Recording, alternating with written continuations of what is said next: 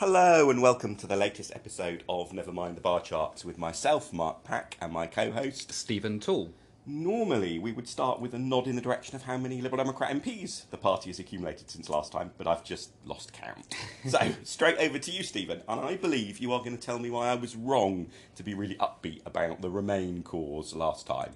I am also slightly scared about handing over to you at this point because you have some detailed notes in front of you. It looks like you've got spreadsheets, Yeah. flip charts, flow charts. You are basically better prepared than Boris Johnson is for negotiating Brexit. So take it away, tear me down. You've set such a high bar there. Um, so, quick refresher of what my case was from last time, which is that uh, Boris Johnson always realised that trying to get a deal through this Parliament, as Theresa May found, is next to impossible. So his plan was to provoke an early election, win it, and then find where he was at. Hopefully, he'd have a working majority and be able to cut a deal. And so, whole Cummings plan about having a massive reshuffle uh, and um, prorogue in Parliament uh, was all part of that plan just to get to that position of having an excuse to call a People versus Parliament election, get majority, and then Boris could do what he wanted with the capital he'd banked. That was my proposition. Now, I admit that in the intervening couple of weeks, there have been One or two incidents. one or two wrinkles in that uh, Plan A from Dominic Cummings, which we, I, I suppose we have to give house room to the fact that it's not gone completely smoothly. Um, so he's suffered a humiliating defeat in Parliament, um, which has forced him to, um, or maybe forced him to accept a, an extension to the 31st of October deadline. Uh, he's had to sack 21 of his uh, own MPs, including two former chancellors and eight former cabinet ministers.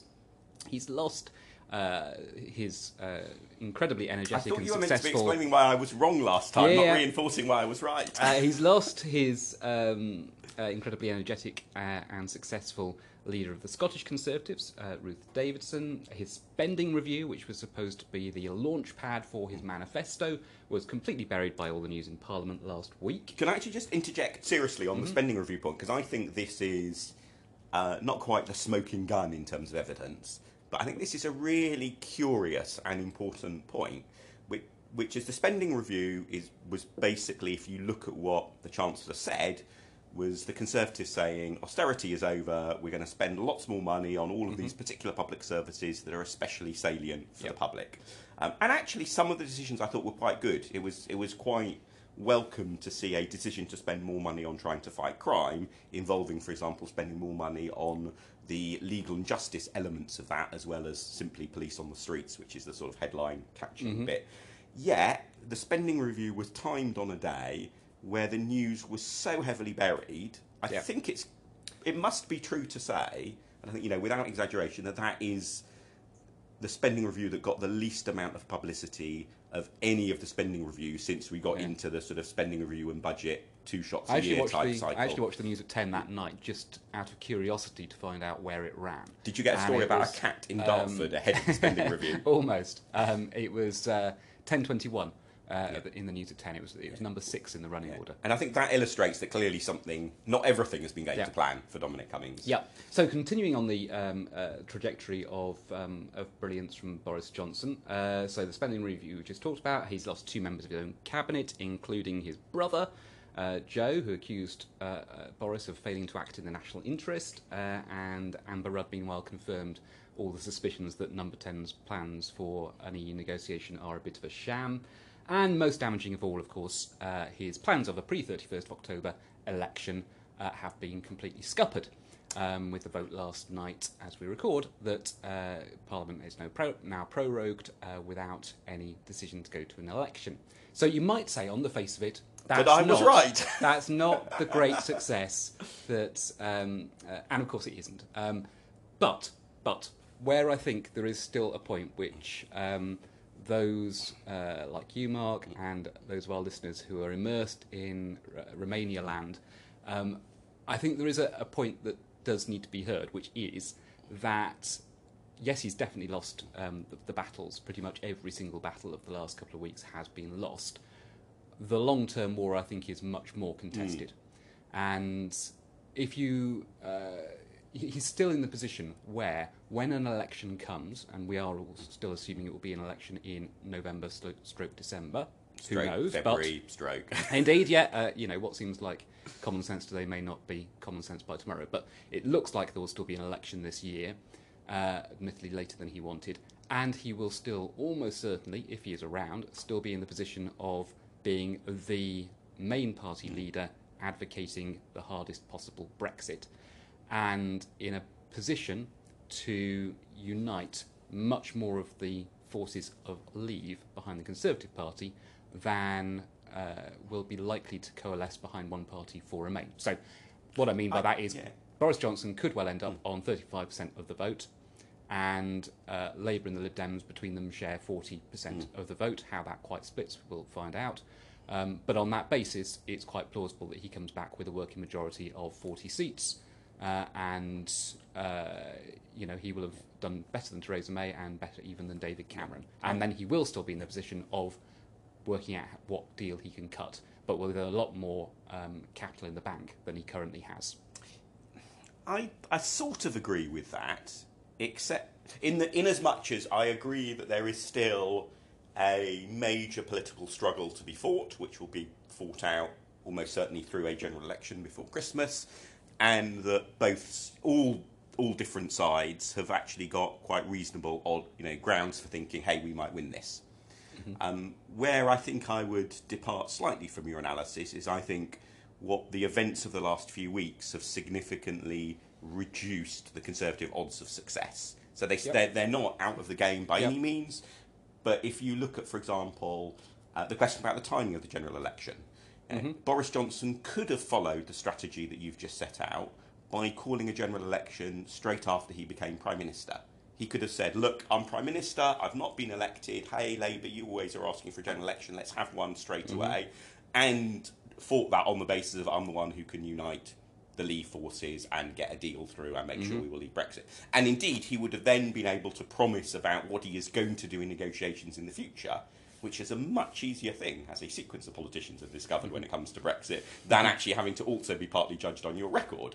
Um, So, you know, if that was the cunning plan, the cunning plan would have been to call Jeremy Corbyn's bluff immediately on becoming Prime Minister in a way where it would be much harder for Labour to say no, and Labour would have probably been less willing to say no to an election, just as we saw with you know, Theresa May previously. So, if that was the plan, it's been really badly executed, and I think therefore has raised the odds of success. In particular, I think it's raised the odds of success for Remainers in in in two different ways. One is by driving more Tory Remainers away from the party mm-hmm. and making it easier for people like, say, the Liberal Democrats to peel off Tory voters in seats like uh, Dominic Raab's constituency, but also by, and this I think was a particular tactical mistake, by putting the real pressure on different Remain and sort of Remain, sort of pro Leave Labour campaigners. Actually, it far from splintering the opposition to Boris Johnson, it actually drove it together. And in a way, the different opposition parties in Parliament are now cooperating more closely and more regularly than ever before. Yeah. And that's much a much stronger basis from which to try and have whether it's some sort of formal deal, negotiations, most likely to excluding Labour, but you can see, you know, imagine Liberal Democrats and Greens and Plaid, for example, repeating some of what uh, we saw in the Brecon and Radnorshire by-election, or indeed informal arrangements, or simply voters voting with their feet mm-hmm. and tactically voting. You know, it seems to be all of those different factors which will help unite the Remain cause to a sufficient degree to get the best out first past the post electoral system. Boris Johnson has helped that. Now, it's not guaranteed that it will work. It's not guaranteed that, that you know that in that sense we will win, but the odds are looking an awful lot better than if we were in a general election, you know, straight into a general election shortly after Boris had become Yeah. prime minister. Boris Johnson, Boris Johnson, Boris Johnson, Boris Johnson. Sorry, Yeah. sorry, listeners. sorry, Stephen. Sorry, table that I thumped just then. That's all right. Boris Johnson. in the scheme of things, it's a minor transgression, I guess. Um, uh, I'm not, I hear all that, and I think largely right. Uh, and obviously, I'm setting up a, a bit of a, um, a, a straw man argument by defending Boris. I think the uh, point of it is that there is a danger that all of the um, immense kerfuffle of the last couple of weeks blinds us to what will actually be the choice vote check facing voters when it comes to a general election. When they come to cast their votes, it will be either for um, of the major parties, Conservatives being definitely against Brexit, as it currently looks like. Of course, it may still be that Boris Johnson brings forward a deal before the 31st of October. Um, we will see. But as it stands, uh, when the choice faces voters, it will be a hard Brexit party uh, of the Conservative Party, and then a Remain Rebel alliance uh, of varying shades of Remain, of Labour and the Lib Dems and Greens.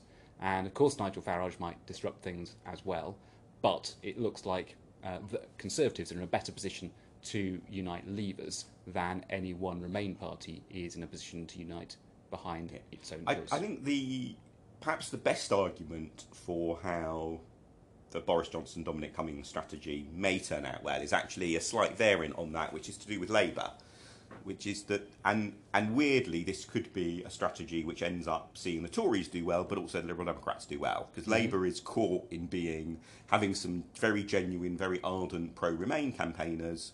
But also having a whole group of people, including MPs, in very senior positions in the party, who really want Britain to leave the European Union Yeah. and think Brexit should go ahead.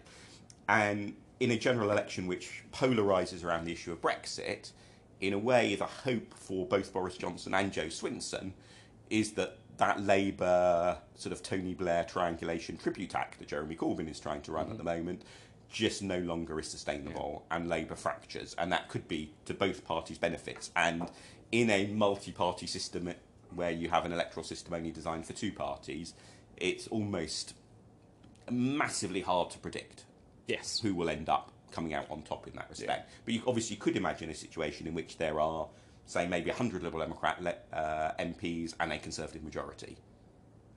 Okay. And we, I think we would have very mixed feelings about But, you know, if, in that sense, if Labour really do suffer and Yes, not able okay. to hold their It's coalition together in a general election, you can see how. Um, and, and so there is this weird sort of multi-party dance that's, Sure. that's going on. I think the more subtle argument, which actually I thought you were going to use on me because you touched on it. Are you suggesting I've not been time. subtle? well, it is the one about positioning because I think what Boris Johnson has done in terms of talking up his willingness to break the law both horrifies some people, but also I think those of us who are horrified by that often underestimate the extent to which it appeals to the people he's trying to appeal to. Sure. And there's a sort of a certain shade of Donald Trump and other success Yeah. electorally, at least temporarily electorally successful populist leaders in that, in that often part of their success is by generating controversy where a whole load of people are outraged, but actually their supporters like them all the more as a result. Um, and I think some of, you know, I suspect that's the thought behind some of the stuff that we've seen in the last couple of weeks. Yeah, I mean, it's, uh, I think it's, it's two curious things, really, aren't there? There's one that um, you've got Boris, the two Boris Johnsons. You've got this um, liberal metropolitan um, former London mayor who would defend immigration to the hilt, uh, and uh, as mayor of London, at least, uh, you know, didn't have a huge number of successes and quite a few failures, but certainly was not um, a hate figure uh, in any way, and uh, was was seen mainly as a benign presence, I guess, uh, and got re-elected on that basis. Uh, and then you've got obviously the Boris Johnson, who was the face of the um, the bus, uh, and uh, and has been the face of uh, all the stuff you've been talking about in terms of suggesting that a Conservative Prime Minister might uh, defy the law, uh, which uh, is quite extraordinary. And I guess the other curious thing is you've got the perverse um, conflict built in, baked in, to the uh, Dominic Cummings Boris Johnson relationship because uh, Dominic Cummings was brought in to be his senior advisor until the election uh, and until Brexit was delivered on the 31st of October. So he has come in in kind of classic Dominic Cummings way as a let's break things and move fast figure, which is fine if you're not going to have to live around um, for the consequences of all the stuff that you've broken uh, and that then someone else will have to try and pick up and mend.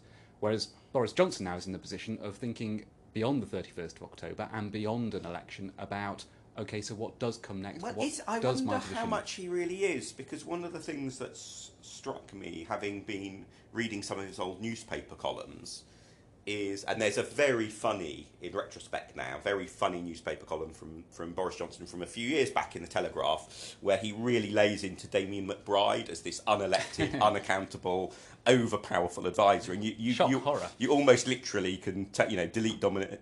Damian McBride, insert Dominic Cummings, and think, hey, this applies well. Um, but the thing that strikes me is given that after dinner speeches and newspaper columns have been such a big part of Boris Johnson's sort of adult professional life, and in those, consistency is not a factor, really. You, I mean, mm. successful newspaper columnists have a certain degree of consistent outlook on the world, but you can argue one policy position one week and then quite happily rock up at your keyboard and argue something very different Sure, the next week. sure. It, it, there's no, There's no sort of knock-on. accountability. There's no accountability. There's no knock-on consequences. Yeah, there's yeah. no sense in which your different columns have to fit together. Uh, you know, just like in a way that if you go to hear a very funny after dinner speaker, which Boris Johnson often has been, they can tell you a whole load of jokes which imply a, a particular way of looking at the world. And if the next time you hear them, they suddenly have switched from being super woke to rather racist, well, that might be a bit weird. But in other respects, they can, as it were, contradict what they what they joked about last mm-hmm. time, and you don't think, hang on a minute, that joke doesn't quite fit with that joke I heard from you three months ago. That's just not. So I, I do wonder if Boris Johnson is suffering from basically having lived and worked in a world where you don't really have to think ahead, you don't really have to worry about what am I saying at the end of this newspaper column in terms of what that might mean mm-hmm. for what I can write in a newspaper column in three months' time, in a way that you absolutely do if you're a politician giving speeches. And I, I think, thought his yeah. die in the ditch bit was perhaps very illustrative of this. Mm-hmm. Yeah. Great rhetoric for a newspaper columnist who might then write something a bit different in a year's time. Very risky for a politician. And just very foolish to use a phrase like that when shortly afterwards you're visiting Ireland, Well, where indeed, yeah. literally people have. You know, and also, I think, and that was, that, I mean, I think you're right to pick up on that mistake because uh, even within my kind of thesis of uh, this is all part of a cunning um, Dominic Cummings master plan, he's playing nine-dimensional chess, we just don't understand kind of thesis. I think uh, it would still have been possible for Boris Johnson to have set up um, an extension and just say, look, I didn't want to do it, Parliament forced me into it, and still go to the electorate on that basis. And people, I think, would have had a fair degree obviously not Remainers, but I think amongst the uh, amongst Leavers and some floating voters uh, who are still in that position that we talked about last time that I've been in previously of I don't like it, but there was a referendum, we have to accept it. I think he would still have, Stephen get a hearing. Norman Lamb. Camp. indeed, yeah. Uh, I'm, I've moved on. Norman hasn't, but yeah. Uh, I, I think he would still got a hearing from that group in a way that a phrase like "die in a ditch," because it's so resonant uh, and unfortunate in some ways, but is resonant, will live with him and means he now, you know, that will just be the "read my lips, no new taxes" kind of phrase that uh, is hung around his neck and means that uh, he has to do something different from that. Whereas if he had got to the 31st of October and had had to extend, I think he would still have been able to use the lines about, look, I didn't want to do this. Parliament made me. We need to get rid of Parliament uh, in its current format and uh, vote me back, and it won't happen again. And that would have been a reasonable kind of position to take. Yeah, I, I, and I guess the risk for the Conservatives is that, in a way, we have a slight rerun of the exchange rate mechanism debacle in the early 1990s, where Britain crashed out of the ERM. And the big picture story, in terms of what voters noticed at the time, or what you know you'll find in history books and so on now, is the Conservatives had an economic policy in terms of being in the ERM that their own party was deeply split over. They then crashed out of the ERM, the policy fell apart, and the government was massively blamed for that. Their opinion poll ratings fell hugely, and so on. And it, in a way, it almost produced a generational uh, re-evaluation amongst the voters of the Conservative Party and a reputation for economic competence or not. Um, but at the immediate time when Britain crashed out of the ERM, there were lots of really energetic sort of arguments being made by defenders of the government about how it was really all the fault of the beastly Germans and how the Bundesbank had done this or hadn't done that or had done this. In a way that if you dive into the sort of the micro of it, you'd think, ooh, maybe there's a bit of a debate here, maybe it's a bit of. Mm-hmm. But if you step away to the bigger picture, it was clear that was just completely Sure. ineffectual. And obviously, the big risk for Boris Johnson is having said October 31st, do or die, Mm-hmm. go find me a ditch.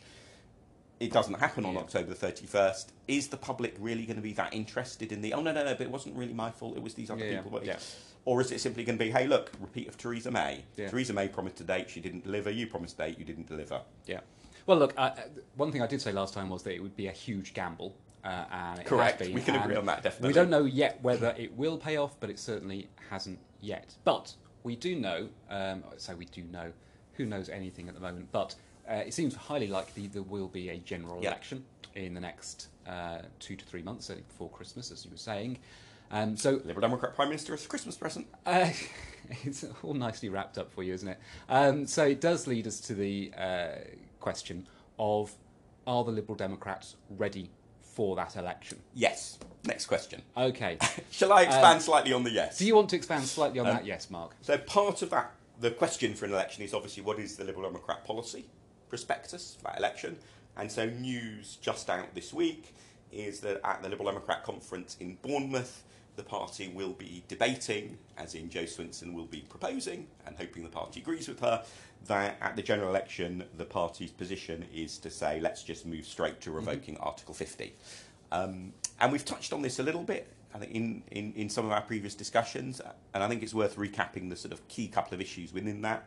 One is, particularly given everything the stuff the Lib Dems have said about first past the post, is winning an election under first past the post sufficient democratic mandate to undo, in that sense, a Sure. referendum? Yep. Question mark.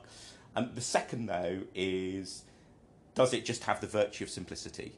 Yeah, I, I don't think anyone who, almost nobody who is in favour of a people's vote referendum is in favour of a people's vote referendum because they really like referendums or referenda. Argue in the comments, please. Don't send, You- send your you emails to Stephen. Um, so you know, if if really you want a vote because there's a particular outcome you want, there's a certain honest simplicity about saying, look, that's just what we're just going to go straight for the Sure. outcome that we want. It also means that in the event of there being a government in which Liberal Democrats feature, such as a Liberal Democrat majority government under Jo Swinson, courtesy of First Past the Post, um, or possibly a hung parliament, which Liberal Democrats have a very major say, going straight to revoke would also mean the government can then get on and do things like concentrate on the NHS, tackling social inequality, tackling climate change and the like. Whilst if we have a government that goes for a people's vote, although I think there's obviously a good democratic argument to be made for that, we should be aware that one of the costs would be the first what nine months of government would be completely dominated by the people's vote referendum, and big question mark about what else Yeah. would a government actually in practice be able to achieve. Yeah. So I, mean, I saw the news uh, last night on uh, on Twitter whilst I was, um, like all political geeks, glued to BBC Parliament, um, watching uh, the last. No, true political geeks are glued to my blog, obviously, but Uh, well, I obviously had skipped over from that. Uh, you are multitasking, multi-screens. Indeed, yeah, indeed.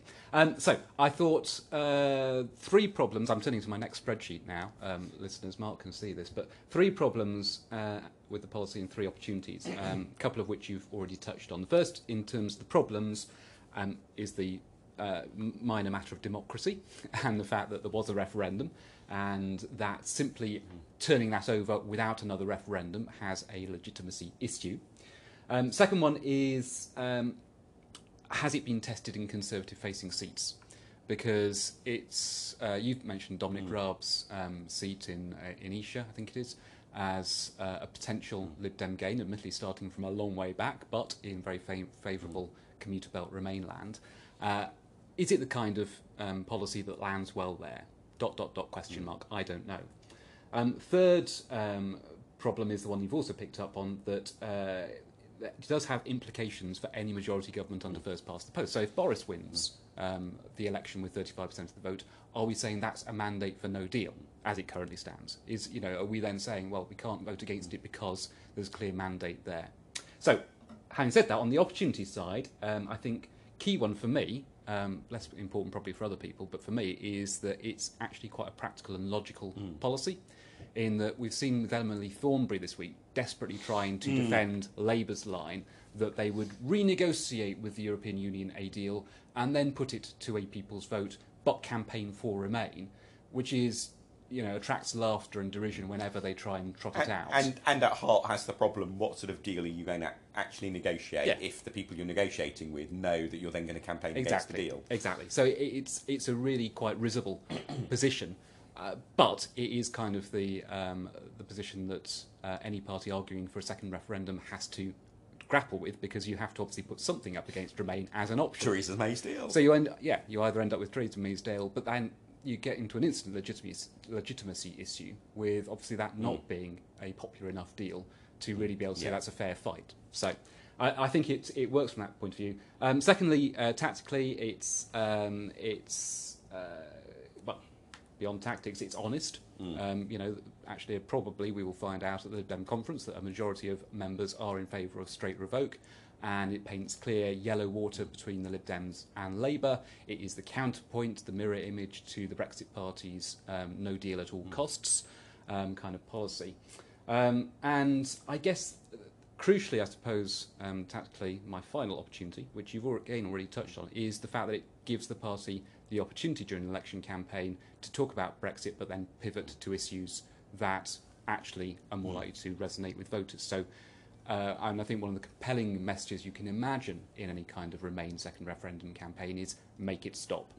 Um, you know, look, we've just been talking about Brexit non-stop for years now. It's costing the country lots, both in terms of energy and money. Let's just stop it, pretend it never happened, and go back to talking about the economy and public services and getting those fixed. And I think the fact that there is now a line that allows Jo Swinson to be able to say that at every part of the leaders' TV debates and any other time she's on the media uh, gives her a strong message there.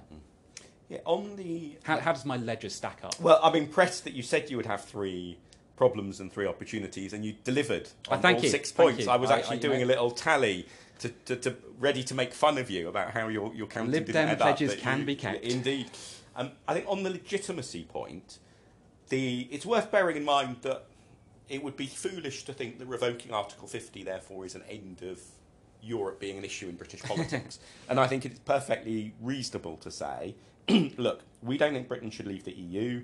The whole way this process has been managed is a complete mess. That's why we're going for a revoke Article 50.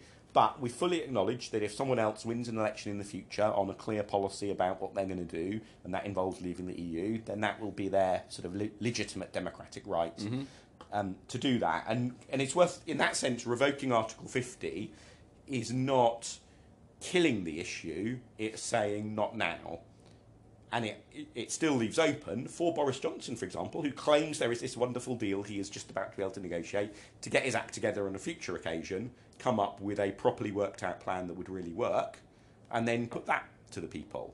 A bit like the way that the SNP, to their credit, did have a fully worked out detailed plan about how independence would work, all the way down to things like what would be on the banknotes and so on. Sure. Um, so revoking is not saying And that worked out to well leave for them. us. True, but what it do- did mean was that referendum had a degree of Yeah, yeah. legitimacy. Yes, I agree. Where I the agree. argument now is obviously have circumstances changed sufficiently that you should have another referendum or not in Scotland. And I should say, sorry, credit to the SNP for actually having gone down that route. Absolutely, yeah. Um, so revoking does mean you're saying to leavers, look, get your act together in future. Don't do this. Well, we're going to promise 38 different versions of Brexit to different people simultaneously, and therefore hope that's enough to get through. You actually have to crystallise on this is the this is what you're promising, and that that could still be put to a vote at some point in the future and, and could win. Yeah. Um, on the other hand, if we leave, that is not uh, leaving options open for the future in, in the same way. So I think there is a degree to which, obviously, revoking is not a neutral act, but revoking does leave future options more open when people have got more time to work out what the heck they actually want to do. Do you, than- do you think these are the lines does. that Jo Swinson will use in the leaders' debate? It's, uh, you know, we're just simply leaving the options open for a future Boris Johnson government to come in and. Uh, uh, That and- may not be quite how she frames it, but I, but I think there is a perfectly legitimate point to say, you know, we think Britain should remain in the EU, but just as you know, the previous referendum didn't stop us believing what we believed and campaigning what we campaigned for. Of course, Brexiteers will be absolutely in their right to continue to believe what they believe and to campaign for what they campaign for, what what they believe in, uh, and you know there will be general elections. As long as Boris Johnson isn't Prime Minister, there will continue to be general elections, and therefore you know, continued opportunities for people to make that case. And in a sense, therefore, the pressure is on Remainers not just to revoke Article 50, but then also to deliver other improvements in our public services, in our society, that mean that some of the, the motivation that some leavers had of sort of voting leave because they're just really fed up with the overall state of things Sure. gets gets dealt with. Okay, so uh, Brexit sorted from a Lib Dem point Yeah. of view, got a policy. What will be the other manifesto priorities? Not detailed policies, but what will be well, the kind I, of the I think highlights? it really Brexit, Brexit, and Brexit. I mean, people who are into politics just love overcomplicating things, and in particular, how much attention people pay to politics. They just think, oh, you have to have 38 policies. And, stuff. and there's an extent to which you do need to have lots of policies because there are lots of pressure groups and people with Yep. particular interests that want to know what your position is. But in terms of what's the messaging that cuts through, I mean, the, the, the- the thing I always say, slightly tongue in cheek, but also seriously, is being known as a single issue party is not a problem, it's a sign of success. Sure, Uh, f- fair enough. But and it's a point I've seen on your blog, which I was reading last night. Whilst watching, www.markpack.org.uk. yeah, I was reading last night whilst watching BBC Parliament, uh, along with all the other political geeks. Also, So, perfect accompaniment to other TV shows. One of the points uh, I've seen you uh, make Yeah. is uh, oh no, what have you read? You're uh, going to dredge up from my past. No, no. uh, it's. Uh, I mean, 2017 general Mm. election was officially a Brexit election,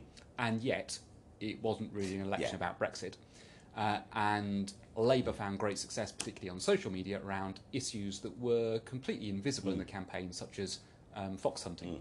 Conservative manifesto said that they would bring in uh, a free vote Mm. on uh, re- restoring the legality of fox hunting.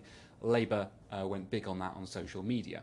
Uh, there was also the issue of schools funding, which uh, a number of the education uh, unions, Yep. teaching unions, um, uh, launched very successful campaigns about and uh, resonated there as well. So, even though officially a Brexit election, actually there were issues that weren't even discussed in any of the leaders' debates or uh, talked about very much in the campaign at all, which actually probably moved uh, a significant number of votes. So, when you say it's Brexit, Brexit, Brexit, does the party nonetheless have a kind of an approach which recognises that there will be those touchstone issues which are necessary to mobilise some voters for whom Brexit is just a please make it stop um, and I've tuned out kind Yeah? I think the fox hunting and school funding are quite different in several Sure, ways. sure. I think they're, they're different in one particular way that's relevant. never to your never question. combine the two. Schools and fox hunting, it's a bad combination. Um, they should teach fox hunting in schools, clearly.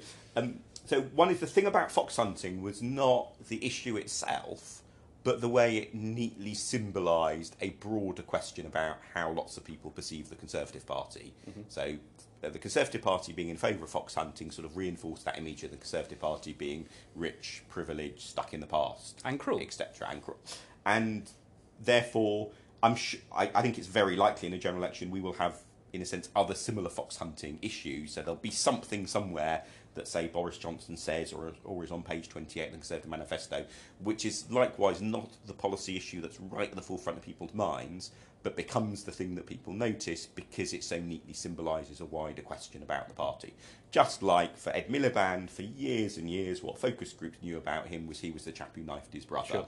Not because people are really into the innards of Labour leadership election politics, but because it symbolised a sense of there's something just not quite right about him. And knifed his brother whilst eating a bacon sandwich uh, in, in an awkward way. But all, but all of that added up to a sense of he's just not Yeah. quite not quite the prime minister for me. Um, so I think there will be something like that, most likely. Who knows quite what it will be though? It may actually be Jacob Rees-Mogg reclining on, Yeah. reclining on the bench of the House of Commons, looking just how widely that image has spread Sure. and all the different memes made out of it. It might be something as simple as that. On the the school funding issue, which is the one about well, what are the other substantive issues that people might have some interest in? Uh, there is the Liberal Democrats of Demand Better document, which mm-hmm. we will put in the show notes. I've recently started putting show notes in, so if you are listening to this on a podcast app, swipe or tap to have a look at the show notes, and you will see links through to other documents. And I'll put in a link to the Demand Better document, which was from last autumn. Obviously, there will be some updates to that, but that broadly sets out the Liberal Democrat position, which is a a sort of moderate centre left position if you're going to use the sort of left right uh, framing, which obviously lots of Liberal Democrats don't like using, but I think is helpful in terms of understanding where the party is at on things like public services, taxes, social inequality, etc. Yeah, mind you, I mean, centre left starts to, and centre right even starts to um, disappear as, as, as terms, doesn't it? When you've got a Conservative Party that's celebrating the end of austerity and turning on the spending taps, it's uh, politics has got, all gone a bit topsy turvy like that. But okay, so the manifesto, you know, will it has a source Yeah. document. Demand better might be it Mm. um, with a bit of revision. Uh, and then where are we at in terms of the party actually having candidates ready Too to many. I mean, I really foolishly, uh, not that so long after the 2017 general election, autumn 2017, thought, oh well, I'll start blogging about you know Liberal Democrat candidates as they get Mhm. selected, and I'll maintain a list that people can use to look up. And oh, oh, how I have been cursing myself in the last few days as I have been overrun with selection. So apologies to anyone listening if you are a recently selected PPC and you're thinking, why the has Mark censored me and not added to the list? I'm Mark slightly doesn't like you. That's I am slightly it. He just swamped. doesn't like you. Uh, but what that does illustrate is there's been a huge wave of selections Sure, okay. uh, going on. I think one thing that is really promising, although we've seen this in the past and it's not turned out right, but fingers crossed, you look at the diversity of candidates selected in winnable seats, particularly in terms of BAME diversity. It feels like there's a very big step forward the party has taken. Um, also, good gender diversity uh, uh, as well, and also on other other sort of protected characteristics. But I think that, what appears to be a really big step forward on BAME diversity is the one that especially leaps out at me. However, there have been optimistic signs in improving the party's diversity in the past, and it's then gone horribly wrong when the voters get to vote. Um, but lots of candidates, a good diverse team of candidates, and in that sense, I think yes, the party is is ready. So the Lib Dems have the candidates, they've got the manifesto, they've got the leader. What can go wrong, Mark? Everything. well, first past the post Okay. is obviously one major thing that can Yeah. go wrong, and the other is it is a huge opportunity, but also a risk for Jo Swinson to be leader in a general election for the Mhm. first time. I think we have seen since she became leader lots of reasons to be optimistic Yeah. about actually, Yeah. you know, her leadership ratings are already pretty good compared to Jeremy Corbyn's, for example. Low bar, one might say, but nonetheless, you know, she's got good leadership. Mm-hmm. I've been really struck by kind of the poise she's shown in the House of Mm. Commons in, in quite a high pressure Yeah. situation. You know, she has been thrust into Absolutely. the limelight. She's had to make quite tough choices very early in her leadership. And when she stands up, there's no trace of nerves. She's got a Mm. sense of presence, which is quite hard, uh, I imagine, for someone who looks like a youngish woman in a still male dominated House of Commons. Mm. Yeah, you may have seen the, the, she- the sexist abuse that was Indeed, that yeah, yeah. So she gets that thrown at her. the other day. But you wouldn't know it to look at her. Yeah. And so I've been really impressed um, by. the risk, though, is as we saw when she initially reacted to Jeremy Corbyn's plan Mhm. for a vote of no confidence, a just a slightly subtle error in how you word things comes with very minor consequences Yep. when it's you or me talking in a podcast. Can come with very big consequences when you're leader of the party. So Yeah. it is it is a bit of a high risk stage. Obviously, you know, if you want to lead your party to success, it's a gamble that I'm sure she's very much looking forward to be able to take. But it's obviously a, something that could go could go wrong. Although there are lots of signs to be hopeful about it going right. And as she would say herself, uh, she's got more experience than Nick Clegg had at the equivalent time when he stormed the leaders' debates in 2010. You know, being an MP for Mm, 14 years, um, a minister for three years. That wasn't the kind of experience that Nick Clegg had to draw on. So, uh, you know, I, I know you weren't saying this, but I think there is sometimes, uh, you know, kind of patronising edge of, all young women will she be able to cope? Absolutely, yeah. It's, And uh, I've not seen anything yet that would suggest that that's likely to be the case. But as you say, And you're you're right, ever a gaffe yeah. away from. and male politicians with less experience than than, than she has rarely get that sort of comment directed at them. yeah, yeah. So all set, ready to go. Yeah, this podcast will soon be the podcast of a party of government. I believe. That's, is that is that correct, or are you are you slightly are you slightly doubting that, Stephen? Um, uh, yeah, yes. Uh, no, I, I, I wish the Lib Dems every success in that venture. On that improbably upbeat note from Stephen, we will nearly bid you goodbye, but I do finally have to remind you: fifth of October and Saturday, fifth of October, in central London, near Euston Station. Stephen and I will be recording our show in front of an audience as part of the Podcast Live Politics Yeah. Festival. Uh, you too can be one of the audience. You can You may be the one of the you audience. can be the Might audience be if you're really, really lucky. if you go to podcastlive.com, you can book your ticket to hear Stephen and myself and a special guest who has worked with Dominic Cummings as we discuss is Dominic Cummings a genius?